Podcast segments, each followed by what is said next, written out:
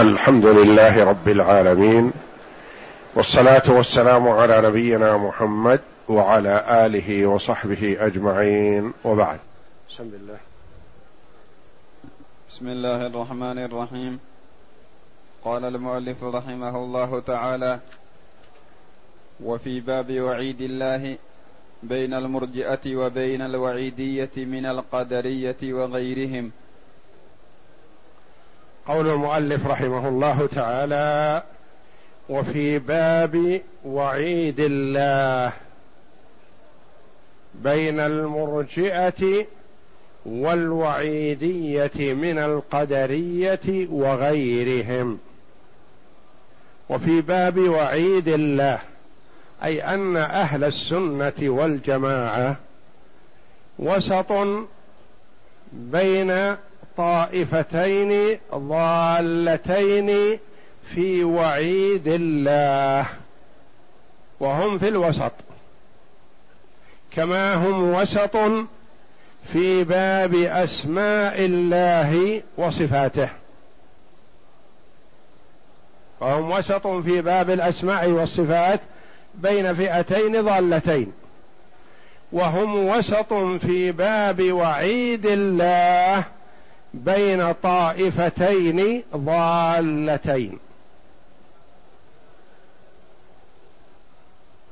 وعيد الله يعني ما وعد الله به ما توعد الله به من عصاه.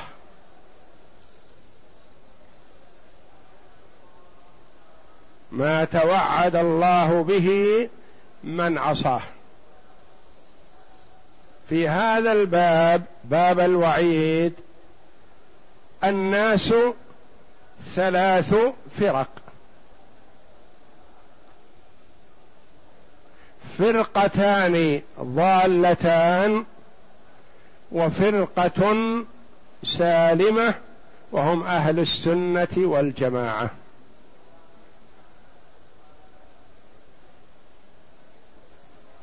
بين المرجئة والوعيدية. المرجئة فئة وطائفة والوعيدية طائفة أخرى. وأهل السنة والجماعة بينهما.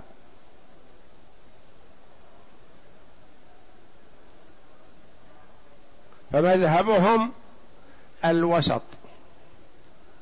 لا مع هؤلاء هؤلاء ضلال ولا مع أولئك فهم ضلال. ما هي مذاهبهم؟ المرجئة من الإرجاء وهو التأخير. أو من الرجاء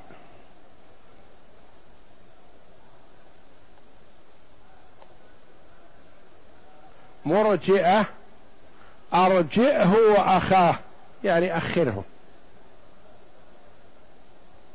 وسموا مرجئة لأنهم أرجأوا العمل وفصلوا العمل عن الإيمان.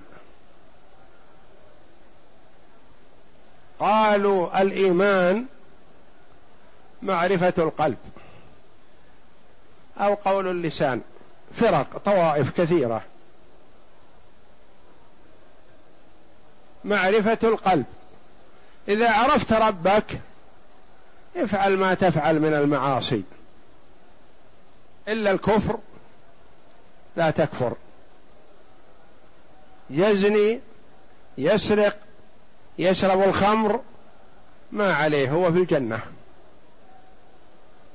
ولا يعذب ولا يستحق شيء من العذاب. ما دام عرف ربه بقلبه أو عرفه بلسانه يكفي. هؤلاء مرجئة. أخروا العمل عن الإيمان. وقالوا لا يضر مع الإيمان ذنب كما لا ينفع مع الكفر طاعة.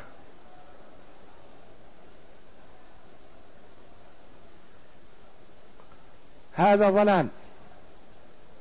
هذا القول يدخل إبليس اللعين في الإيمان.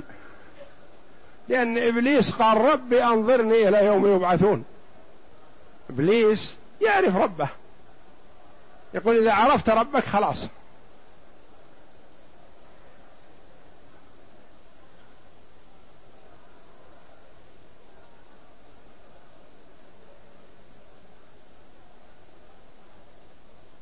هؤلاء مرجئة. إما من تغليب الرجاء ولا يلتفتون للوعيد أصلا أو من الإرجاء وهو التأخير يعني تأخير العمل عن الإيمان. وهذا القول والعياذ بالله ضلال وانحراف. ويدرك الصغير إن لا أن هناك فرق كبير بين المطيع لله والعاصي. يقول لا إذا عرف ربه فإيمانه وإيمان جبريل واحد. إيمانه وإيمان محمد صلى الله عليه وسلم واحد. إيمانه وإيمان أبي بكر وعمر وعثمان وعلي رضي الله عنهم واحد. وهذا معلوم فساده بالعقل قبل الدليل. آيات الوعيد للفساق من العصاة والمنحرفين عن الصراط المستقيم بدون كفر. آيات وأحاديث لا تعد ولا تحصى.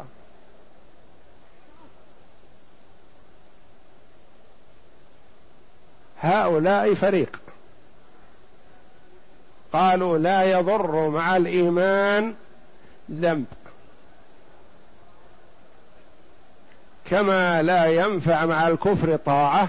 نعم هذا صحيح. الفريق الشق الثاني لا ينفع مع الكفر طاعة. لأن الله جل وعلا يقول وقدمنا إلى ما عملوا من عمل فجعلناه هباء منثورا. لكن لا يضر مع الإيمان ذنب هذا جهل وضلال. الفاسق الزاني السارق شارب الخمر مثل التقي الصالح المطيع لله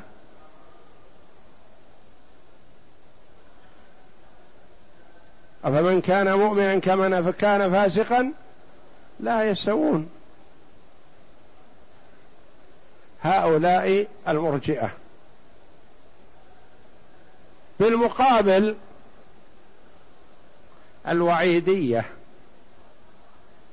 والمؤلف رحمه الله شيخ الإسلام عبر بهذا التعبير ليشمل كثير.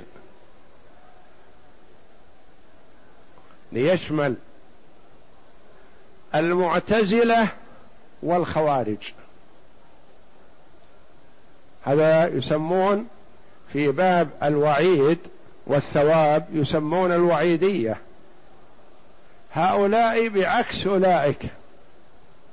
يقولون إذا اقترف المسلم ذنب الخوارج يقولون أي ذنب. والمعتزلة يقولون كبيرة من كبائر الذنوب. فإنه خالد مخلد في النار.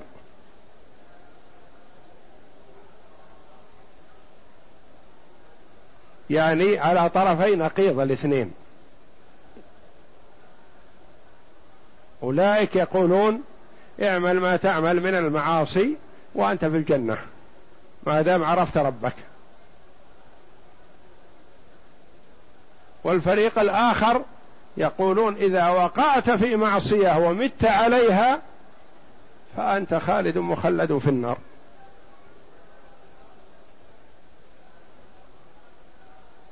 وآيات القرآن ترد على هؤلاء وعلى هؤلاء.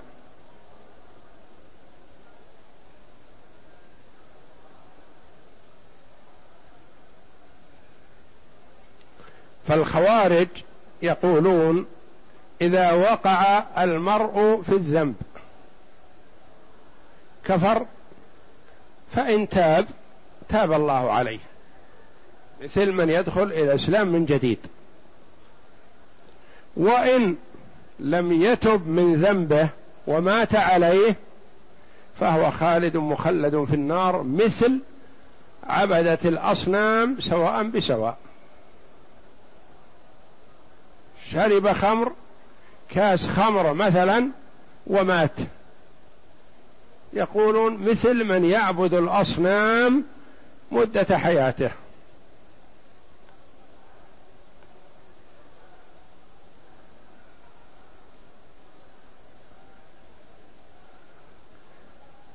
والمعتزلة يقولون إذا وقع في كبيرة من كبائر الذنوب ومات عليها فهو خالد مخلد في النار. والخوارج يقولون إذا وقع في ذنب ما ومات عليه فهو خالد مخلد في النار. وسيأتي إن شاء الله الكلام على أسمائهم بماذا يسمون. هذا فقرة أخرى. لكن هذا باب الوعيد. أولئك يقولون الفاسق والزاني وشارب الخمر في الجنة. من أول وهلة. هؤلاء بالعكس يقولون الواقع في الكبيرة والميت عليها محرمة عليه الجنة. يدخل النار ويستمر فيها خالدا مخلدا أبد الآباد. يشهد أن لا إله إلا الله يصلي يصوم يزكي إلا أنه وقع في كبيرة من كبائر الذنوب. والخوارج يقولون وقع في ذنب يكفي أي ذنب. لأنهم الخوارج كفروا علي رضي الله عنه وأرضاه وكفروا معاوية وكفروا عددا من الصحابة رضي الله عنهم. وكفروا الذين مع علي وكفروا الذين مع معاوية. قالوا هؤلاء كفار خالدون مخلدون في النار. والرسول شهد لعلي رضي الله عنه بالجنة وشهد لعدد من الصحابة بالجنة. هذا تكذيب للرسول صلى الله عليه وسلم.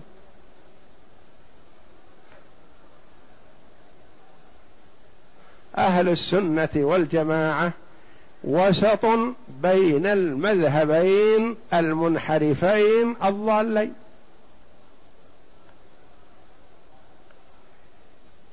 أهل السنة يقولون الإيمان قول وعمل واعتقاد. يزيد الإيمان بالطاعة وينقص الإيمان بالمعصية. فإيمان الفاسق ليس كإيمان الصالح المستقيم. شتان بينهما.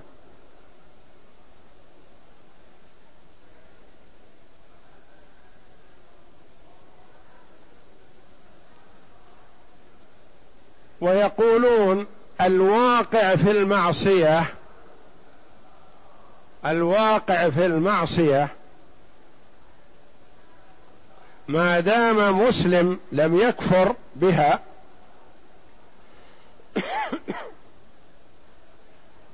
فهو متوعد بالوعيد.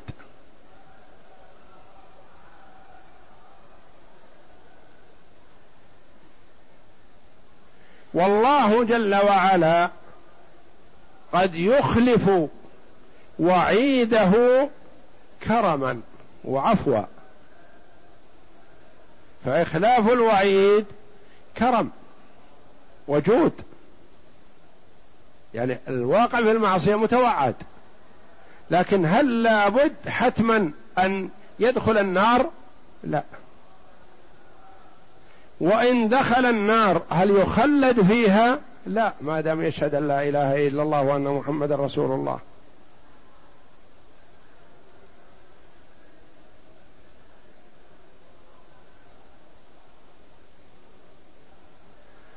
فيقولون نرجو للمحسن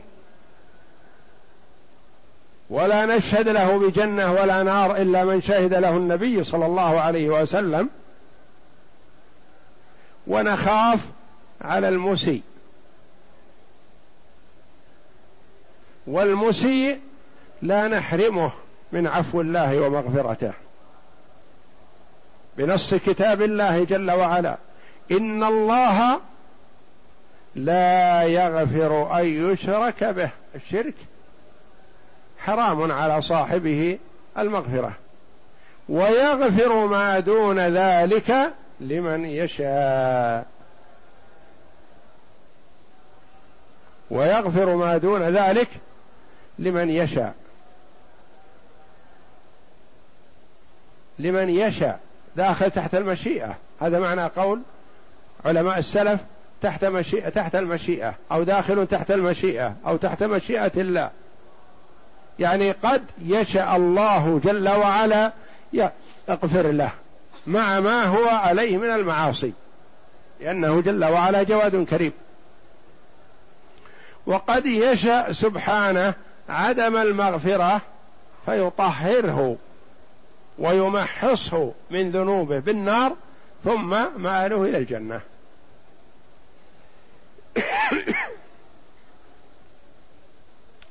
وقد يقترف الاثنان معصية واحدة. كبيرة من كبائر الذنوب. يشاء الله يغفر لهذا كرم وجود ويعامل الآخر بعدله. لا يعامله بعفوة وإنما يعامله بعدله. فإذا عامله بعدله عذبه لما أقدم عليه من المعصية. قد يقول قائل هذا يعفى عنه وهذا يعذب ومعصيتهما واحدة نقول نعم. لأن العفو جود وكرم. والله جل وعلا أهل للكرم والجود. فيعفو عن هذا. والآخر ما ظلمه الله جل وعلا. ولا أعطاه أكثر ما مما يستحق.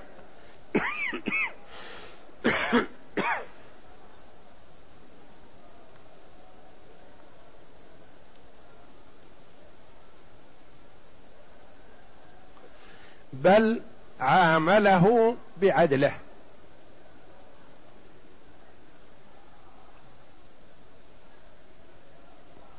وأخلاف الوعد لا يليق بالله.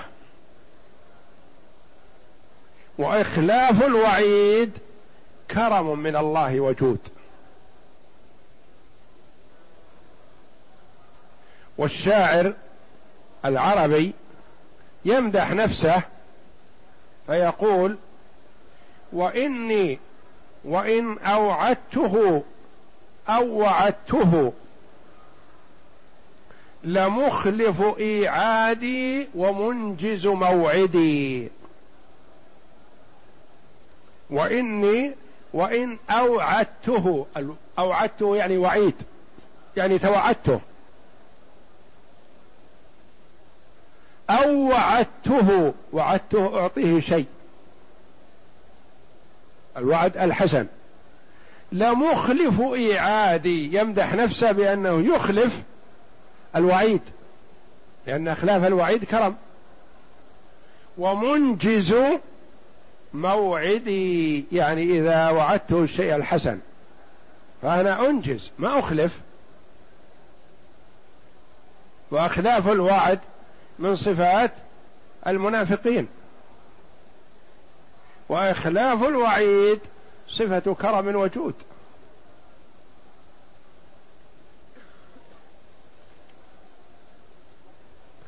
فالخوارج نظروا بعين واحدة. الخوارج والمعتزلة نظروا إلى أحاديث وآيات الوعيد. فأخذوا بها ولم يلتفتوا إلى ما سواها. والمرجئة أخذوا بآيات وأحاديث الوعد ولم يلتفتوا إلى ما سواها فظلت الطائفتان.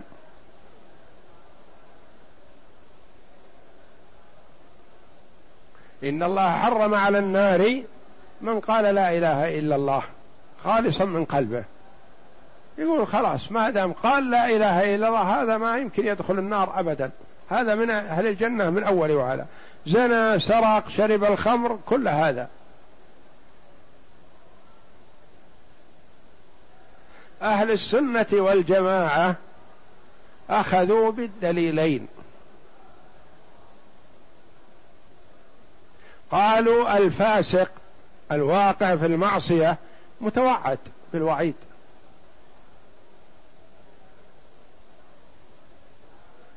ثم هو تحت مشيئة الله. إن شاء جل وعلا عذبه لأنه وقع في معاصي. وإن شاء جل وعلا غفر له من أول وهلة مع ما اقترف من المعاصي فهو أهل للجود والكرم.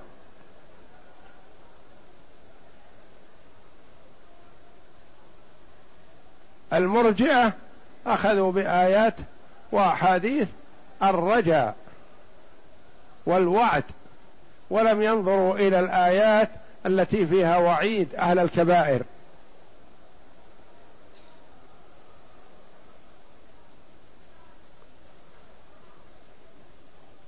المعتزلة والخوارج أخذوا بالآيات التي فيها الوعيد والأحاديث التي فيها الوعيد ولم يلتفتوا إلى الآيات والأحاديث التي فيها العفو والكرم والجود من الله جل وعلا. أهل السنة والجماعة أخذوا بالاثنين وجمعوا بينهما الجمع الحسن.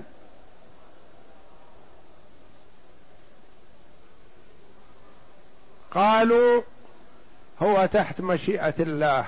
الفاسق والفاجر. إن شاء جل وعلا غفر له. وإن شاء عذبه. وإن عذبه جل وعلا فهو لا يخلده في النار لأن الموحد الذي يعبد الله وحده لا يخلد في النار.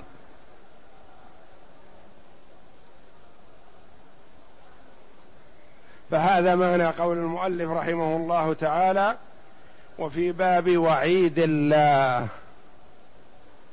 يعني التوعد في الدار الآخرة. بين المرجئة الذين قالوا لا يضر مع الإيمان ذنب ثم ما هو الإيمان عندهم؟ الإيمان معرفة الله. عرفت الله بقلبك خلاص إيمانك وإيمان جبريل سواء إبليس اللعين ما عرف ربه يعرف ربه. ما نفعه. فرعون يعرف ربه. ما عرف رب ما ما نفعه. كفار قريش يعرفون الله. لكن ما عبدوه. ما أفردوه بالعباده ولا يعرفونه. ولئن سالتهم من خلق السماوات والأرض لا يقولون الله.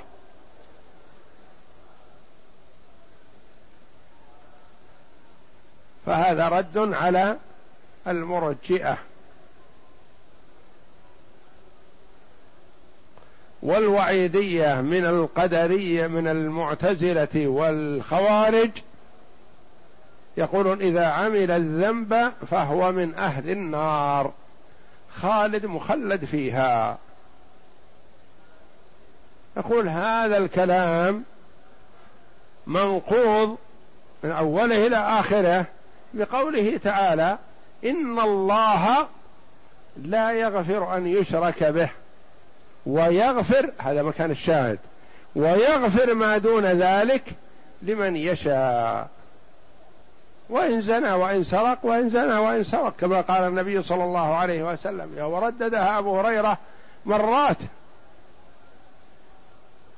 ورددها أبو ذر رضي الله عنه قال النبي صلى الله عليه وسلم وإن زنى وإن سرق. وفي الثالثة قال وإن رغم أنف أبي ذر. الله جل وعلا أهل الجود والكرم. ثم إن المرء في الدنيا قد يقع في معصية لكن يكون له من الأعمال الصالحة الجليلة ما يمحو الله جل وعلا بها أثر معصيته.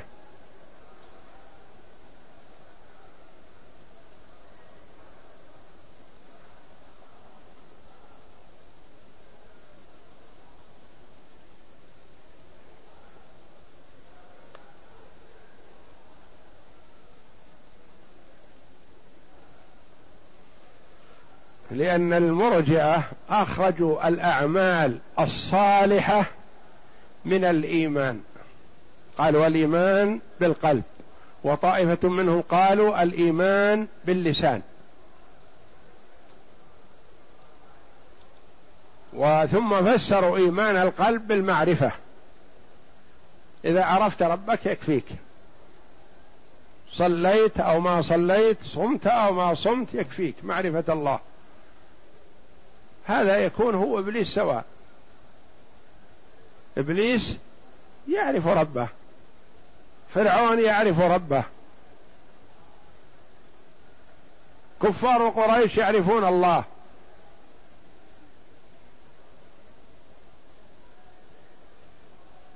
لكنهم ما أفردوا الله جل وعلا بالعبادة.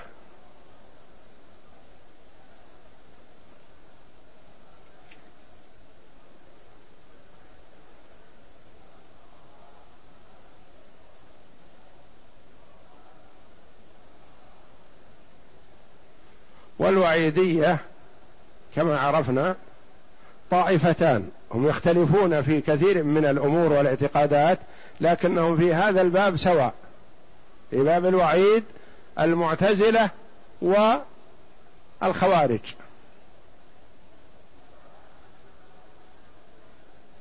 والخوارج أول ما خرجوا على علي رضي الله عنه وكفروه وكفروا عددا من الصحابة رضي الله عنهم.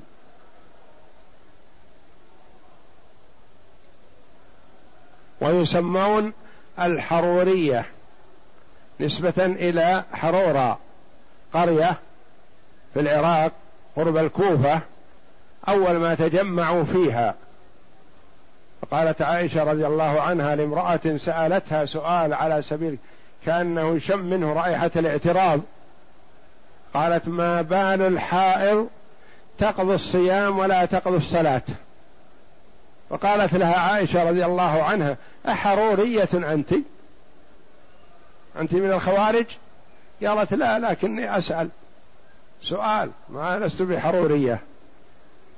الحرورية الخوارج ينسبون إلى قرية في العراق أول ما تجمعوا فيها وخرجوا على علي رضي الله عنه.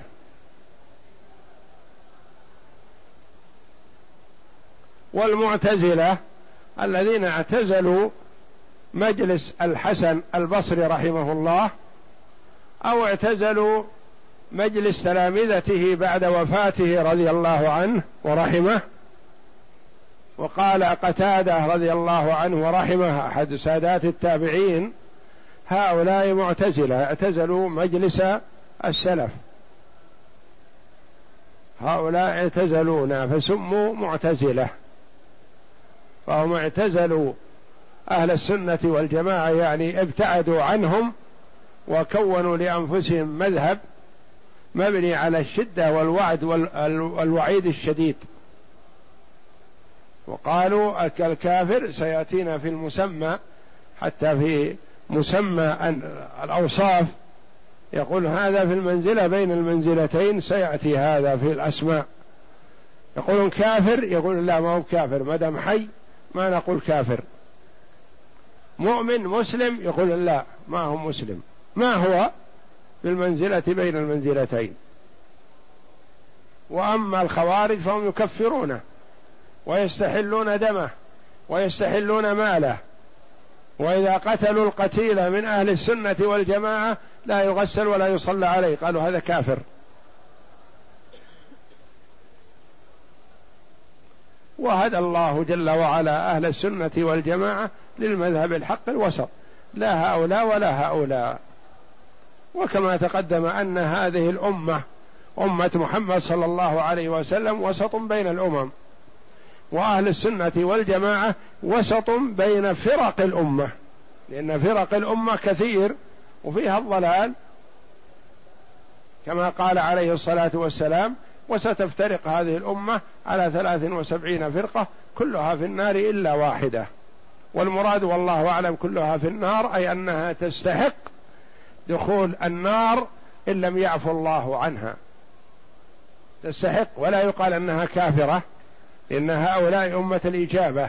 الذين استجابوا يفترقون إلى هذه الفرق الكثيرة ف بالمخالفات عندهم مقل ومستكثر إلا من كان على مذهب على ما كان عليه النبي صلى الله عليه وسلم والصحابة رضي الله عنهم وأرضاهم. وسط في باب الوعيد بين المفرطين من المرجئة الذين قالوا لا يضر مع الإيمان ذنب كما لا تنفع مع الكفر طاعة. لا يضر مع الإيمان ذنب نقول هذا خطأ وجهل وضلال. كيف لا يضر مع الإيمان ذنب؟ مؤمن يصلي يصوم لكنه يزني ويسرق ويشرب الخمر نقول لا يضر هذا؟ هذا لا يقول عاقل. وأما قول كما لا ينفع مع الكفر طاعة فصحيح. لا ينفع مع الكفر طاعة يعني لا تنفعه أي طاعة في الآخرة ما دام كافر. نعم. فهم شبهوا شيئا بشيء غير منطبق عليه وغير صحيح. يعني تشبيه وقوع المرء في معصية مع الإيمان مثل وجود الطاعة من الكافر نقول لا شتان بينهما.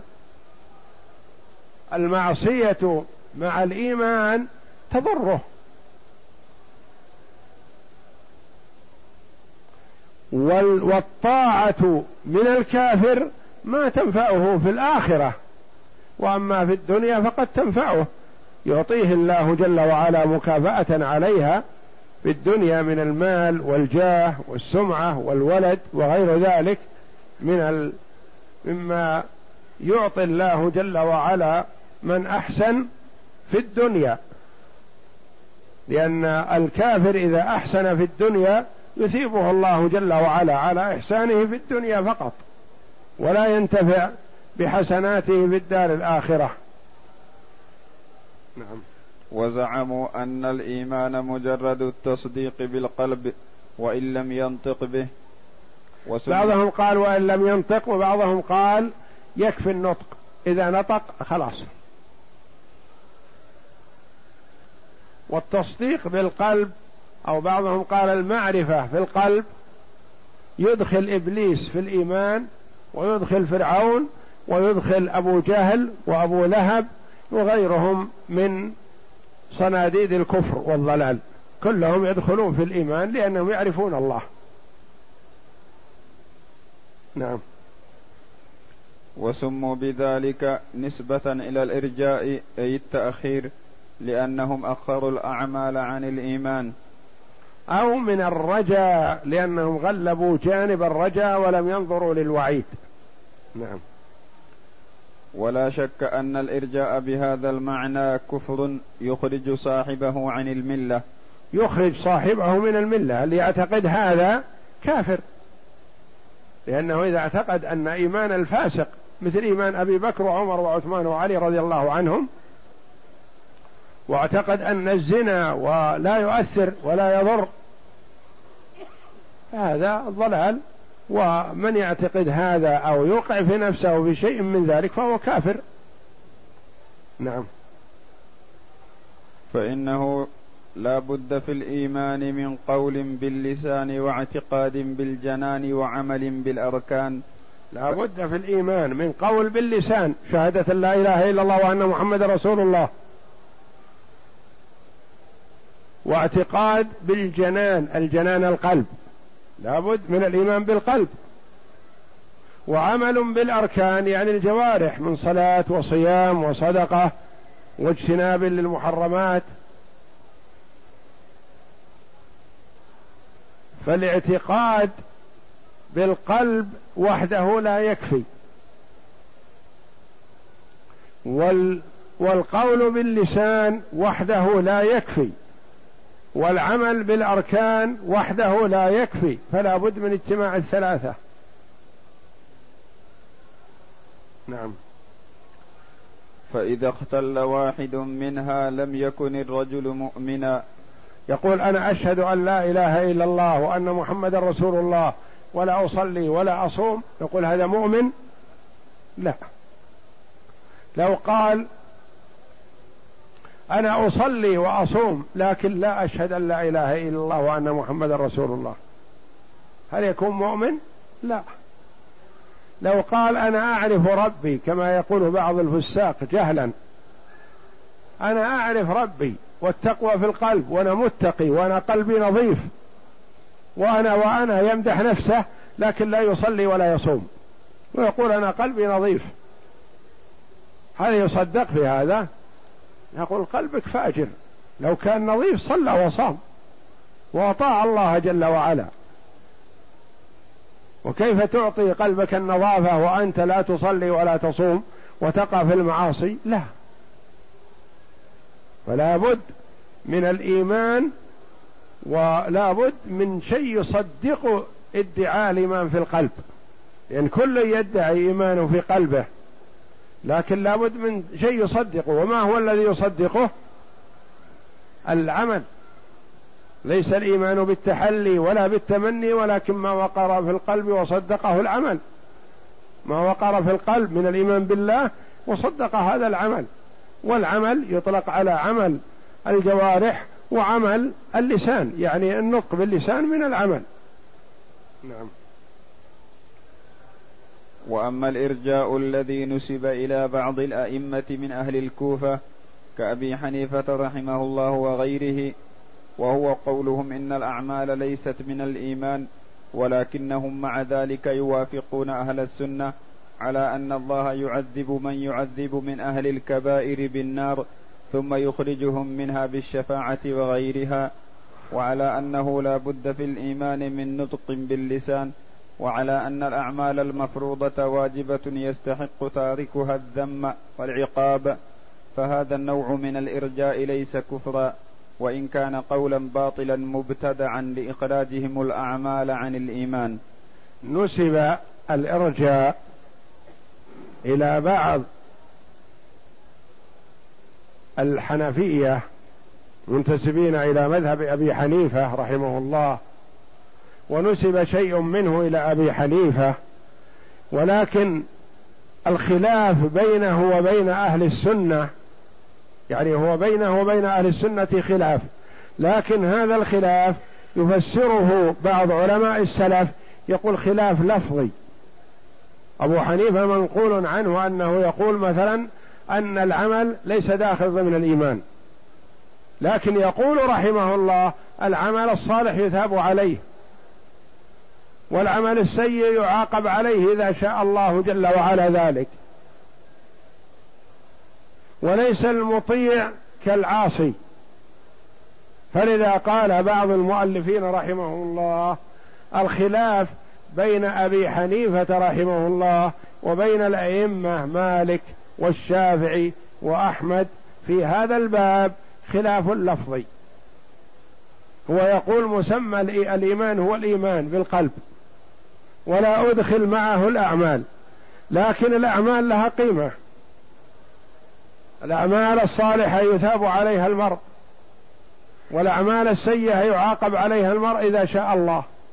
نقول إذا كما قال بعض المؤلفين رحمه الله ومن ذلك العز بن عبد السلام رحمه العز آه، مؤلف شرح الطحاوية رحمه الله قال الخلاف بين أبي حنيفة وبين الجمهور من الأئمة الثلاثة مالك والشافعي وأحمد خلاف لفظي. هم يقولون الإيمان القول والعمل والاعتقاد. يقول عندي الإيمان هو الاعتقاد الاعتقاد الصحيح والعمل مؤثر نافع إذا كان عمل صالح وإذا كان عمل سيء فهو ضار. بخلاف قول الجهمية الغلاة أولئك الذين يحذر منهم يقولون لا لا تأثير للعمل أصلا. إذا اعتقد بقلبه أو عرف بقلبه أو قال بلسانه يكفيه أبو حنيفة رحمه الله لا يقول ذلك. وكما قال بعض السلف الخلاف بينه وبين الجمهور من الأئمة الأئمة الثلاثة وغيرهم خلاف لفظي. فهو لا يكفر رحمه الله وإن كان كلام هذا خطأ وأنا أقول لعله لكونه هو الأول من الأئمة رحمة الله عليهم جميع. وما نوقش في هذا وصدر منه هذا عن حسن نية مع أنه يعتقد أن العمل يثاب عليه العمل الصالح والعمل السيء يعاقب عليه إذا شاء الله. فكونه الأول ولم يناقش في هذا قد يجوز أنه صدر منه هذا رحمه الله لكن ما يجوز لأحد أن يتهجم عليه أو أن يقول فيه ما لا يليق به رحمه الله. نعم.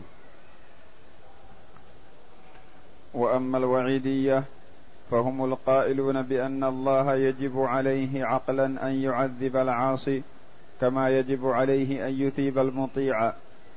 فمن مات على كبيرة الوعيدية الذين هم المعتزلة والخوارج وهم متنافرون لكنهم اتفقوا على هذا الاعتقاد. نعم. مع أنهم مختلفين الخوارج يقولون أي معصية والمعتزلة يقولون الكبائر ويختلفون في الاسم الخوارج يقولون كافر. والمعتزلة يقولون ليس بكافر ولا مسلم كما سيأتي في الأسماء.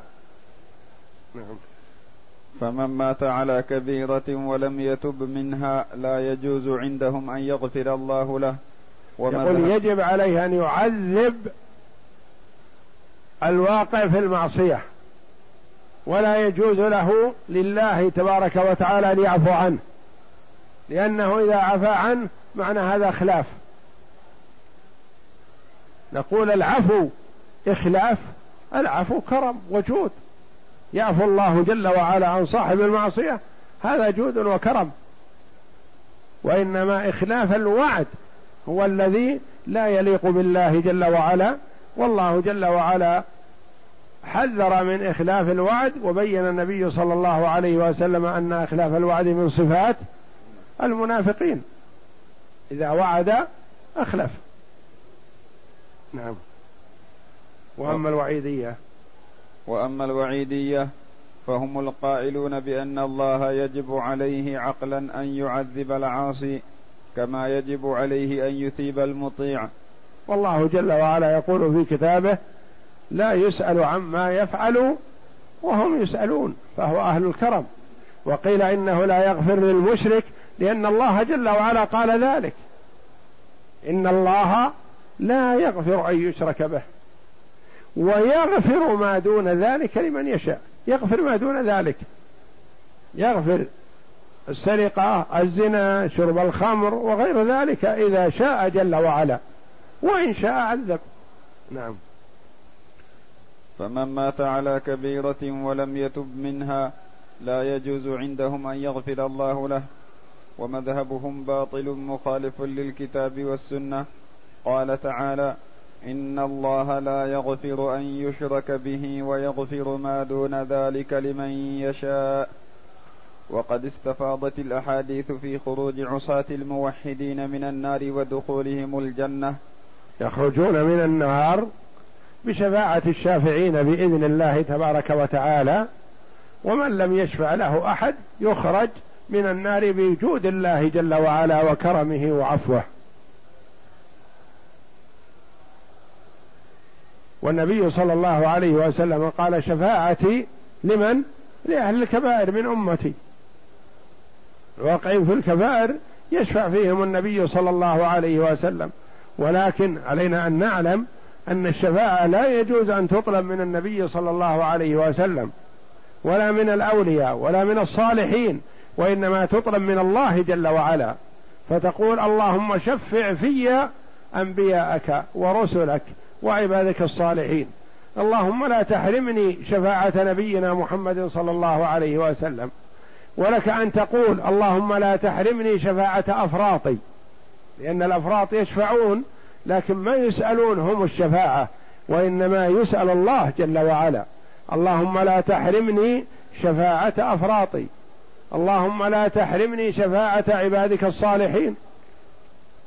وهكذا في السؤال الشفاعة تسأل من الله جل وعلا والله جل وعلا يأذن لمن شاء من عباده أن يشفع في من شاء جل وعلا أن يعفو عنه. نعم. فمذهب أهل السنة والجماعة وسط بين نفاة الوعيد من المرجئة وبين موجبيه من القدرية فمن مات على كبيرة عندهم فأمره مفوض فأمر فأمره مفوض إلى الله. إن شاء عاقبه وإن شاء عفى عنه كما دلت عليه الآية السابقة. وإذا عاقبه بها فإنه لا يخلد خلود الكفار بل يخرج من النار ويدخل الجنة. لأن الله جل وعلا يخرج من النار من في قلبه مثقال ذرة من إيمان.